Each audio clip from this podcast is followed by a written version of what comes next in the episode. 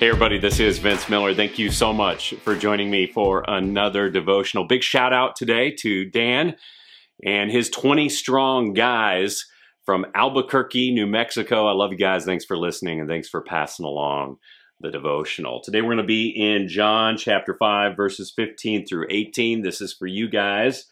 It reads, The man, that's the lame man, went away and told the Jews it was Jesus who had healed him. So he's telling on Jesus. And this is why the Jews were persecuting Jesus because he was doing these things on the Sabbath. But Jesus answered them, My Father is working until now, and I am working. This is why the Jews were seeking all the more to kill him, because not only was he breaking the Sabbath, but he was even calling God his own Father, making himself equal with God. So now, according to our author, who is John, these verses right here uh, present the, the tension that escalates for the rest of Jesus' life. John regards this miracle, the miracle of the healing of the lame man, as really the tipping point because it presented a twofold problem for Jesus. First, that Jesus was a lawbreaker, which he was not, and second, that Jesus proclaimed to replace God, which he did not. So let's go ahead and explain both these things. First, Jesus was not ignoring the law of the Sabbath, but a law established by religious leaders. So an oral law or an additional law. And if anyone was breaking it, it actually wasn't Jesus, it was a layman. Second, Jesus never claimed to be a replacement for God, which is what the Jews were suggesting by the proclamation equal with God.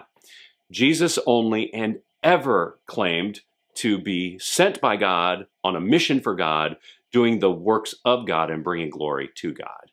That was it.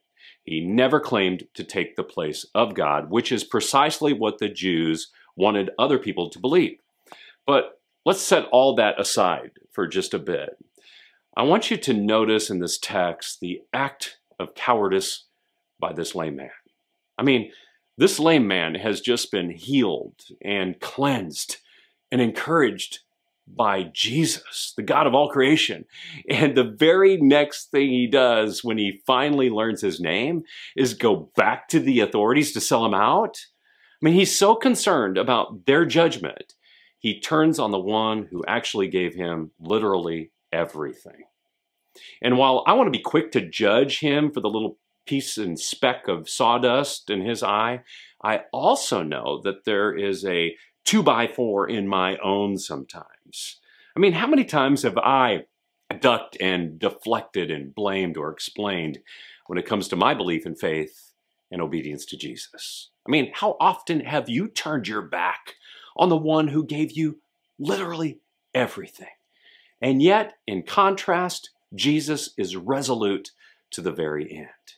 He knew exactly what this layman was going to do. He even knew that you and I would do the same. And still, he walked the path to the cross for you and me. Now, that's love, fellas. That's love that will never duck, deflect, blame, or explain. it's love to the very end. So I just want you to reflect and think on this today and worship the God who really does love you.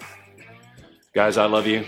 I'll see you right back here again tomorrow. Till then, just play that worship song below and give God just four minutes of your time today.